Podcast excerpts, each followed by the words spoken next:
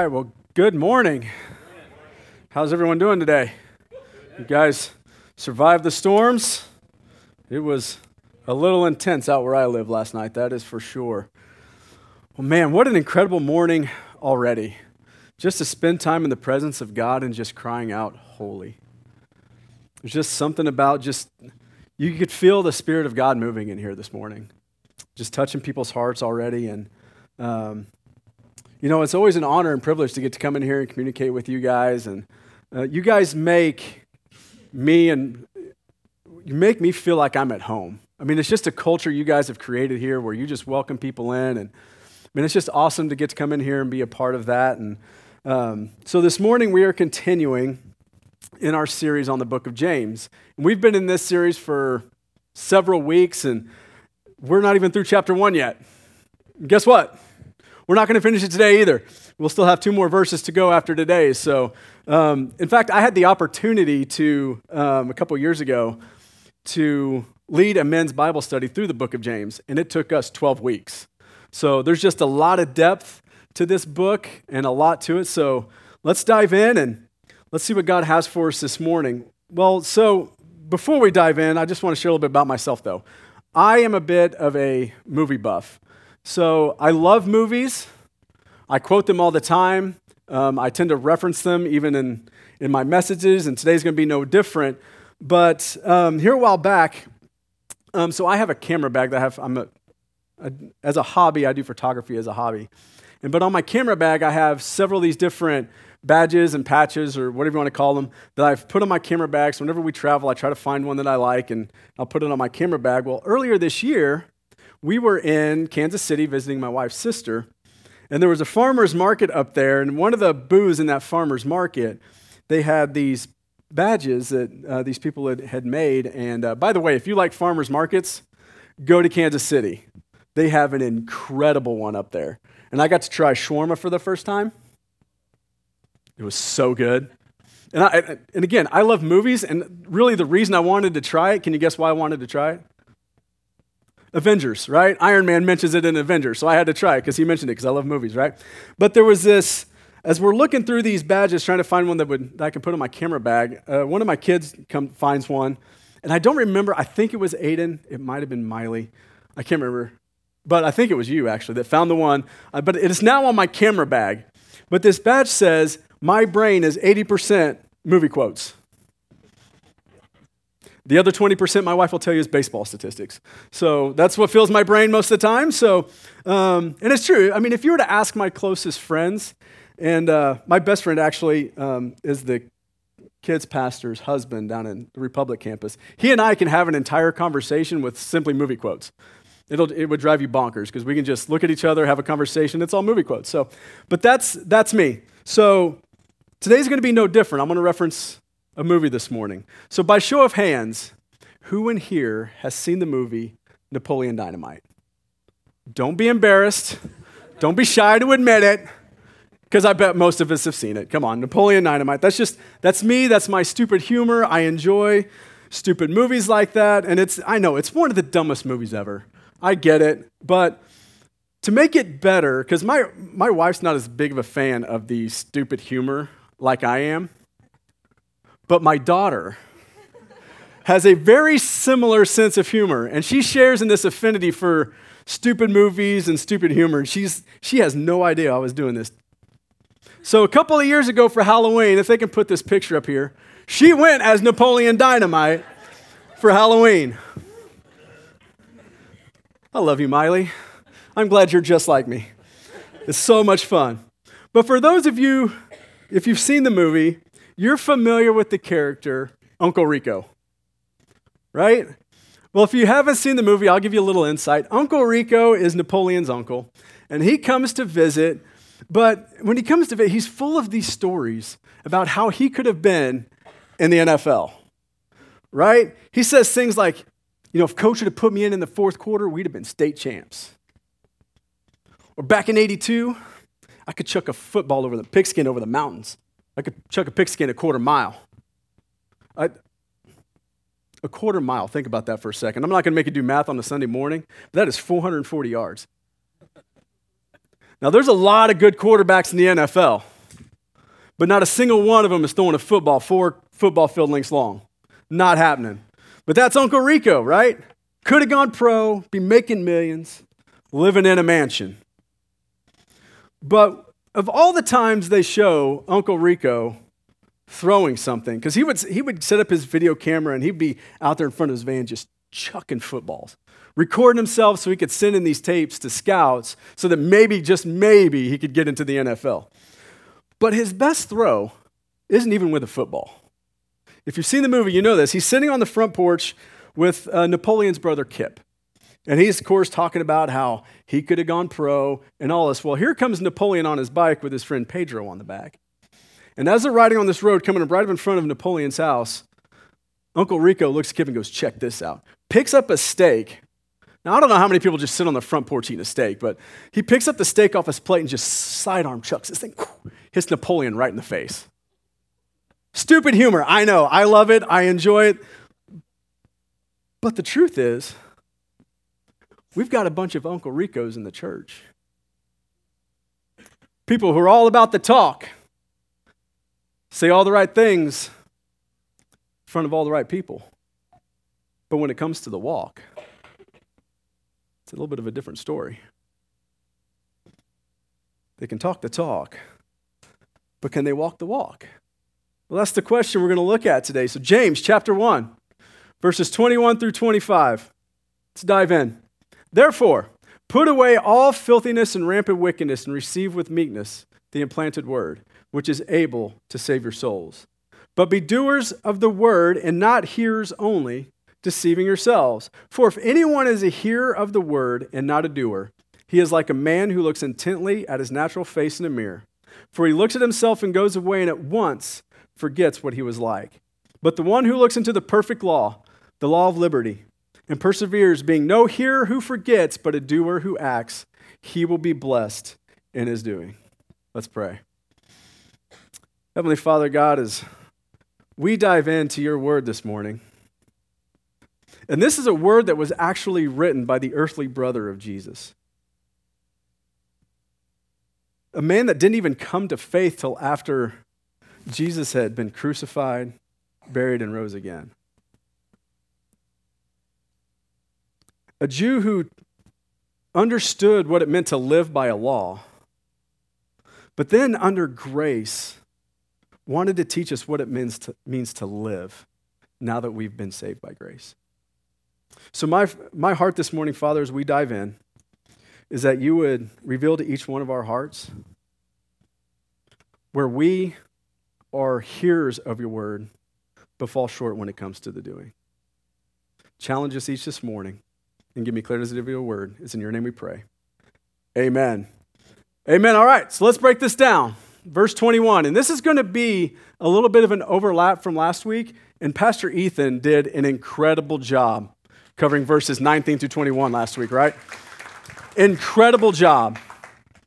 But we're going to tie into that a little bit and see where James is going next. So there's going to be a little bit of an overlap. So I'm just going to give you a heads up now.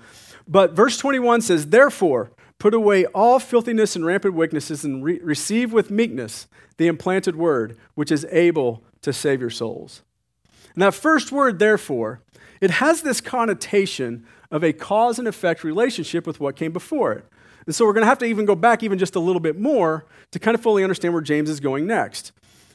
And that's because if you look at the book of James as a whole, it's, it's, it's five chapters, but really it's just like this one long message with five points. It's kind of like this five point message. In chapter one, James is teaching us that we, we, as believers, how do we go about handling trials and temptations? And so we need to have the con- that context in the back of our minds. We need to understand who James's audience was and why he's writing this letter. So, going back to verse 1, it says, To the 12 tribes who were dispersed abroad.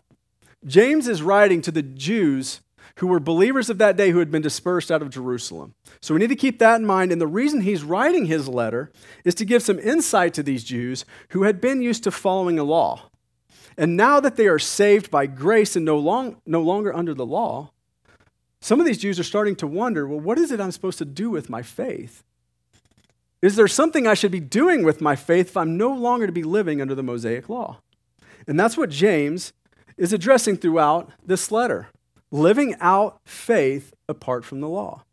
And chapter one addresses living out faith in the midst of trials and temptations. And so, what I want to do today is kind of break this down and look at what James was teaching and telling the Jews of his day. We're going to take a look at what he was trying to teach them, and then take, take that and then go, okay, how do we apply that to our lives here today? So, verses, verse 21, he starts off with that word, therefore. Well, again, that's a cause and effect relationship of what came before. So let's jump back real quick just to verse 19 and 20. It says, Know this, my beloved brothers, let every person be quick to hear, slow to speak, slow to anger. For the anger of man does not produce the righteousness of God. Now, when James says be quick to hear, we have to remember again the audience and the context of what James is writing. So go back to verse 5. We're dealing with trials and temptations. Verse 5 it says, If any of you lacks wisdom, meaning you lack the wisdom needed to withstand or navigate a trial, if any of you lacks wisdom, let him ask God. Well, where is the one place that we can go to seek the wisdom of God? Right here, right? In His Word. But let me ask you this How did the Jews of James's day receive the Word? They didn't all have one of these, right? They didn't have a Bible they could go pick up and go read. They had to go to the synagogue and have it read to them. This is what James is ultimately implying here. Be quick to hear, meaning be quick to go to God's word. Be quick to consult God's word and slow to speak, meaning we should be quick to hear God's word and slow to speak into our own situation. Because what happens oftentimes when we start going through trials and temptations, we're quick to want to tackle it ourselves and even just complain about it to other people. We say things like, This just isn't fair. Life isn't fair. Why is this happening? I can't believe this is happening to me. And we complain about it, and we get frustrated and we get angry. And what James is saying is rather than being quick and speaking our own frustration and complaints or speaking our own solutions, we should be quick to go to God's word and hear what he has to say about our situation, about our trial and our temptation. And when we do that, when we're quick to hear and we consult God's word, we are then slow to get angry about our situation and we see it how God wants us to see it. We begin to see our trials and our temptations from God's perspective rather than our own. And then in turn, we are able to put away filthiness and rampant wickedness and catch this, receive with meekness. And another word there would be what? Humility. Receive with humility. This is not doing things in our own powers, but under His power. Receive the implanted word, which is able to save your souls. James is saying when we seek in humility his word, then we are able to put away with filthiness and wickedness. Look at Psalms 119, 11. It says, I have stored up your word in my heart that I might not sin against you. Keep the word implanted in your heart. Seek his wisdom, seek his word, be quick to hear when facing trials and temptations. But it doesn't stop there. It doesn't stop there. James goes on in verse 22. What's he say? But be doers of the word and not hearers only, deceiving yourselves. Keeping in mind this context, being quick to hear, but it's not enough. It's not enough to hear the word. It's not enough to just hear what you read. You've got to go the next step. If I could say there was one indictment on the church today, it would be this We've become hearers of the word and not doers of the word. We're good at giving lip service to the Bible and to God's word. You know, we, we say the things, you know, we say all the right things. You know, well, I read my Bible. You know, I'm studying my Bible. You know, look at this. I've got all these verses written on the walls of my house. We're good at giving lip service. But are we allowing it to change our thoughts and our actions? Let's break down what James is saying here. James says, Be, or another, another translation says, Prove yourselves doers of the word. That word be or prove yourself in the Greek is the word genomai.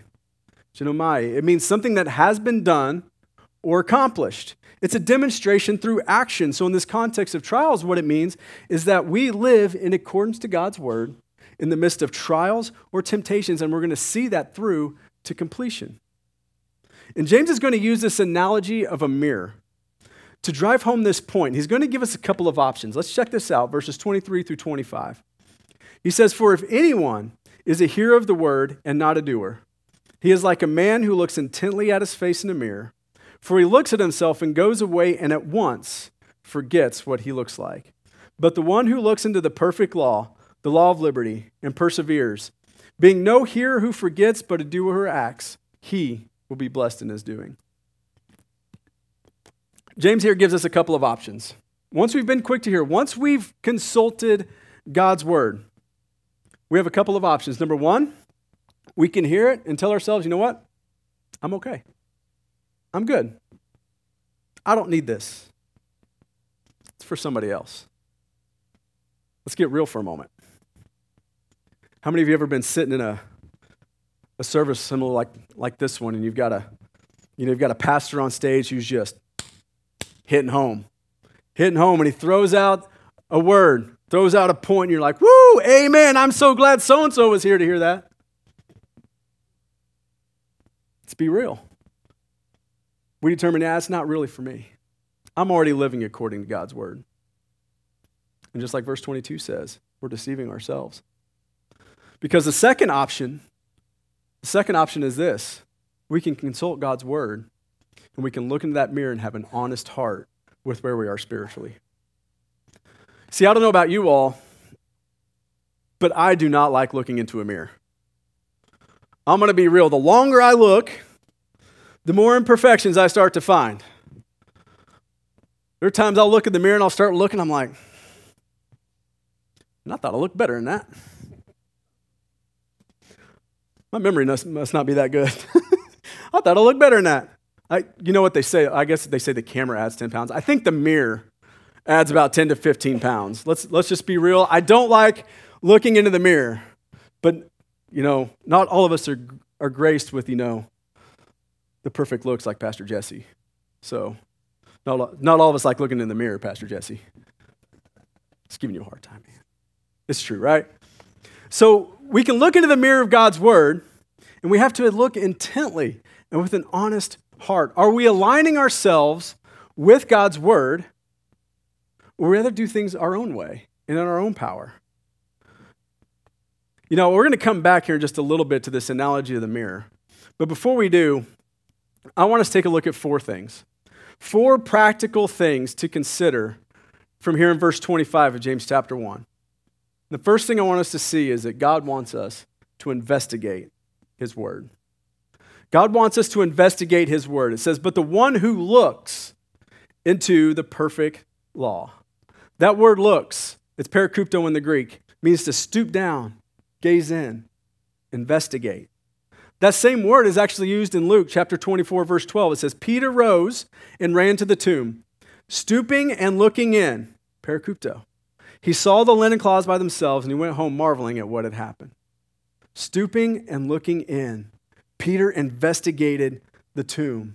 And in the same way, we are to stoop down, gaze in, investigate the perfect law, God's word, when we find ourselves in the midst of a trial. In other words, we need to refocus our attention from what we want to do and how we want to go about our trial and refocus our attention on God's word. And just like a mirror, you have a couple of options. You can either glance at it or you can gaze at it. And God wants you to do more than simply just glance at the mirror. Just quickly read your daily Devo. He wants you to do more. He wants you to stoop down, gaze in, meditate, study it, investigate it. Ezra 7:10 says this about Ezra. It says Ezra devoted himself to studying God's law, practicing it, teaching it. And that's what James is teaching us to do here. When we find ourselves in the midst of trials and temptations, we need to investigate his word. And then the second thing is, God wants us to remember his word. Remember his word. But the one who looks into the perfect law, the law of liberty, and perseveres, being no hearer who forgets. Being no hearer who forgets. So let me ask you this What's one of the best ways to remember something? Now, I'm, gonna, I'm a little disclaimer here I have a terrible memory. Wow. All right. So, amen over here. My, they know sometimes I have a terrible memory. Um, as a matter of fact, and I have been, so my son is in band and he has to go to band practice every morning at the school. And we have to get in there by 6.30. And inevitably, you know, I've got three teenagers to get out of the house. Two of them are girls. Sometimes it can be a little more difficult than others to get them out the door. So sometimes we're in a hurry and I'm, I can be tired, whatever, but I can, I'll be driving. I'm taking him to band practice, taking him to the school, and I will miss the turn because I am so lost in something. I, I am so forgetful. My wife could send me to the store for something. Halfway there, I've forgotten what I'm going for. I have to text her. I'm like, hey, what am I getting? It's terrible. But what's one of the best ways to remember something? Well, one of the best ways to remember something is to continually think about it, right? Or another, another way to say it would maybe be repetition. Psalms 119, 97 through 98 says, Oh, how I love your law. It is my meditation all the day. Your commandment makes me wiser than my enemies, for it is ever with me. It goes back to verse 21, the implanted word. We need to remember the word and have it implanted in our hearts. And that first starts with digging in, investigating, it's repetition, remembering his word, and then third, God wants us to apply his word being no hearer who forgets, but a doer who acts. And this right here is where I feel like the church gets the most off track. Because this is the opposite. This is that corollary to being quick to speak and get angry. Because oftentimes we are so quick to act out in frustration and try to deal with our own trials. And we have to be careful here too, because I want to point this out. James isn't arguing for us to be doers in the sense that we assume a more active Christian lifestyle. Remember, the context of James is how we deal with trials. And in this sense, what James is saying is that by being a doer, we are people who are putting God's wisdom and instruction into action in the midst of trials. But if you hear from God's word, consider it, but never take the steps to put it into action in your own life, then you're the forgetful hearer. And ironically, what can happen is we can get busy doing church things, right?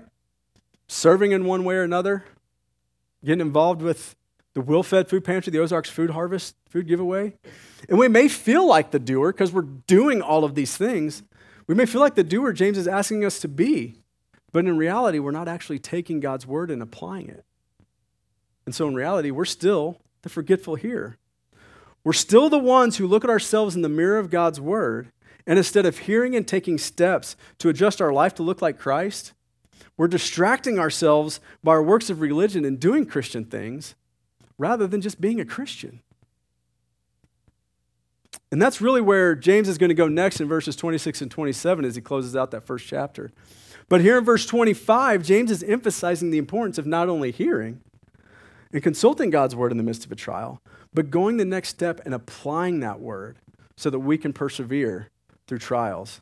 And ultimately, through it all, God wants us to be rewarded by His Word. When we apply God's Word in, in our life, in the midst of a trial, we will be blessed in how we handle and navigate that trial. Look what it says. It says, But the one who looks into the perfect law, the law of liberty, and perseveres, being no hearer who forgets, but a doer who acts, he will be blessed in his doing. And it's interesting because I think people tend to struggle with the idea of God's blessings in His Word. Because it's not always spelled out clearly, right? There's not, you know, if you give a dollar, God's going to bless you by giving you a $100. Or if you're kind to others, then God's going to bless you by having everyone else be kind to you.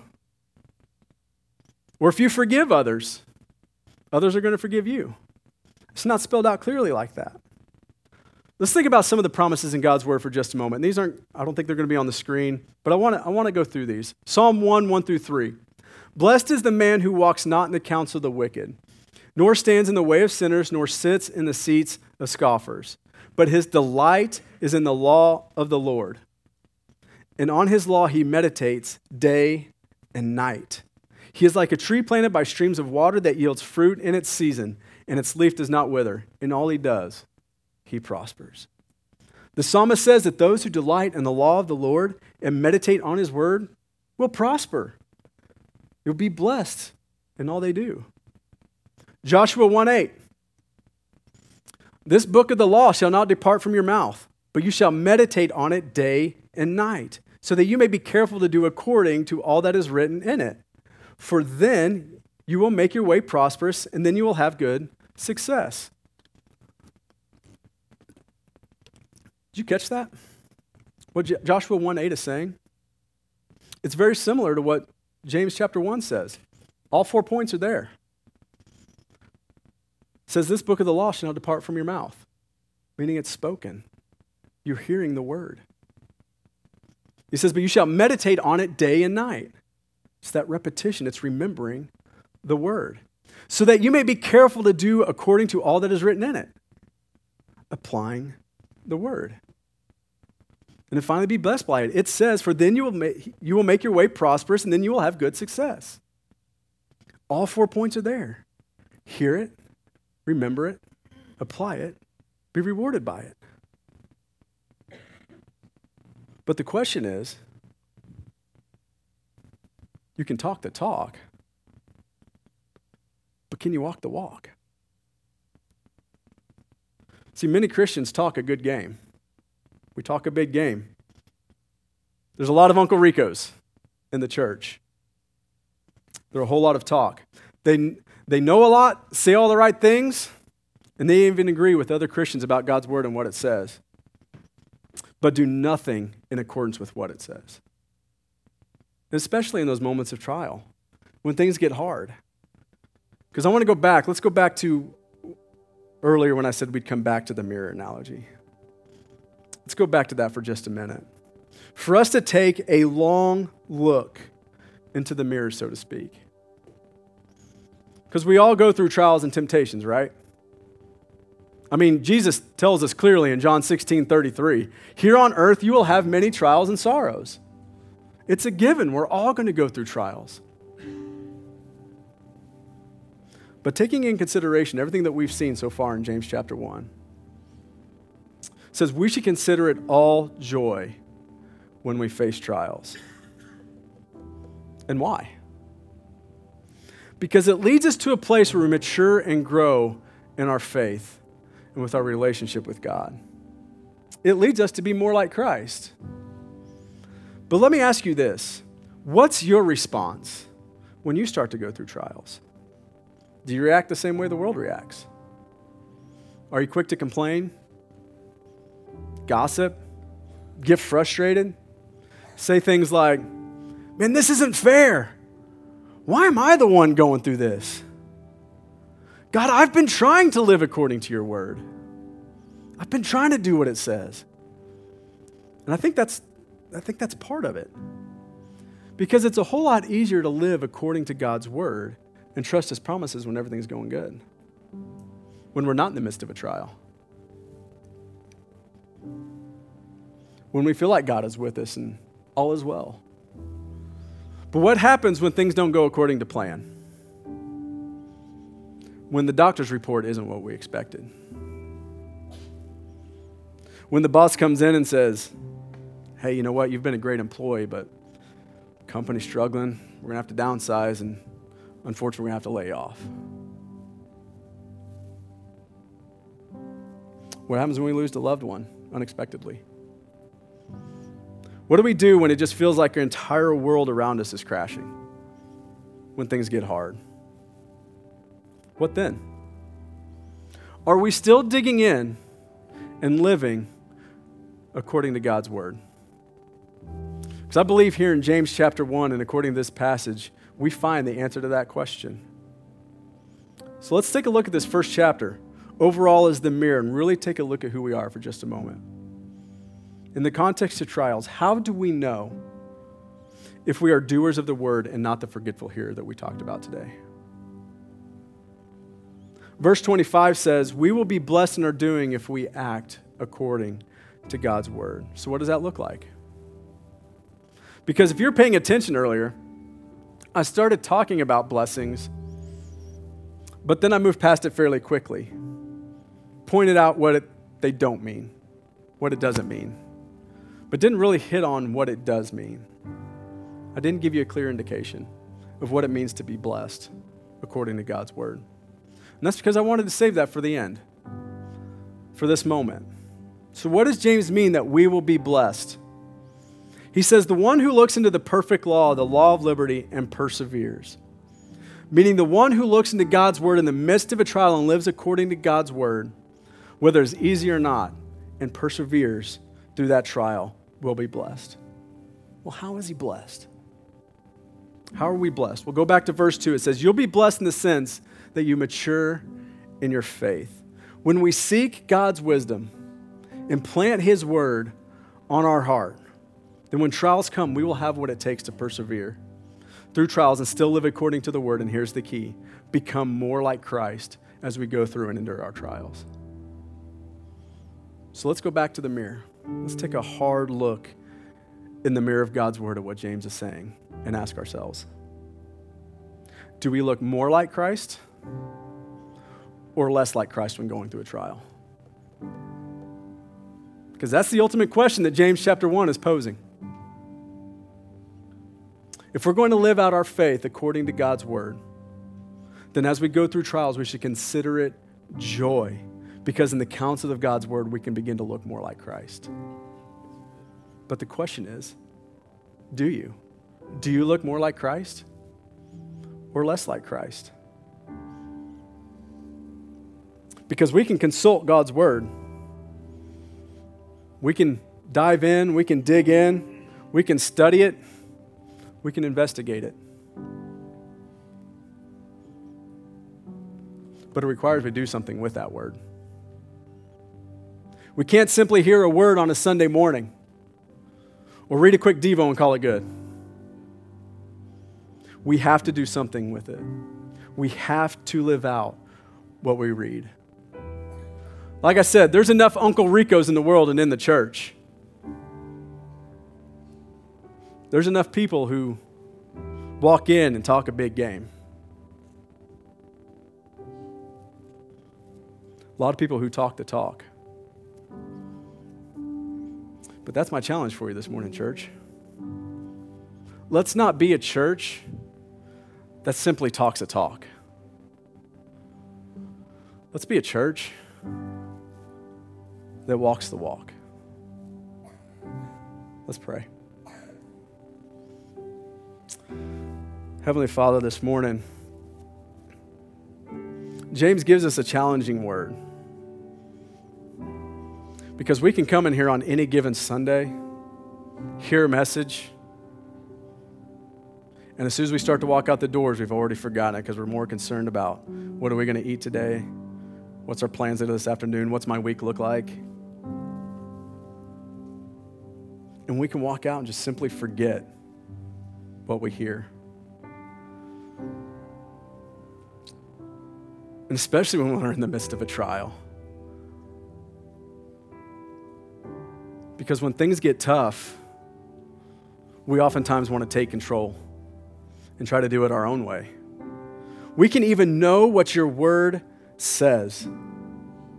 We've studied it, we've read it, and we know what it says. We can even quote verses to somebody else when they're going through a trial, but when it comes to our own trials.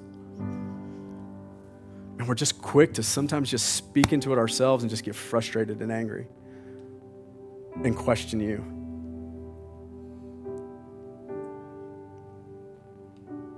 And so, my prayer this morning, God, is that as we walk out of here today, that we wouldn't simply be hearers of a word, but to be able to walk out of here and live according to your word, even when things do get tough, that we would seek your counsel, we would be quick to hear your word. To study it to the point where we just where we just know it, we remember it, and then when the tough times come, that we're able just to apply it. So that in turn we can be blessed by looking more like you. Because the reality is, God, I know when I've gone through trials, I look a whole lot less like you than I do more like you. And it's tough. And so, God, that's my prayer today that even for for myself, the one communicating your word this morning. I know you've challenged me through this to be more like you in the midst of trials.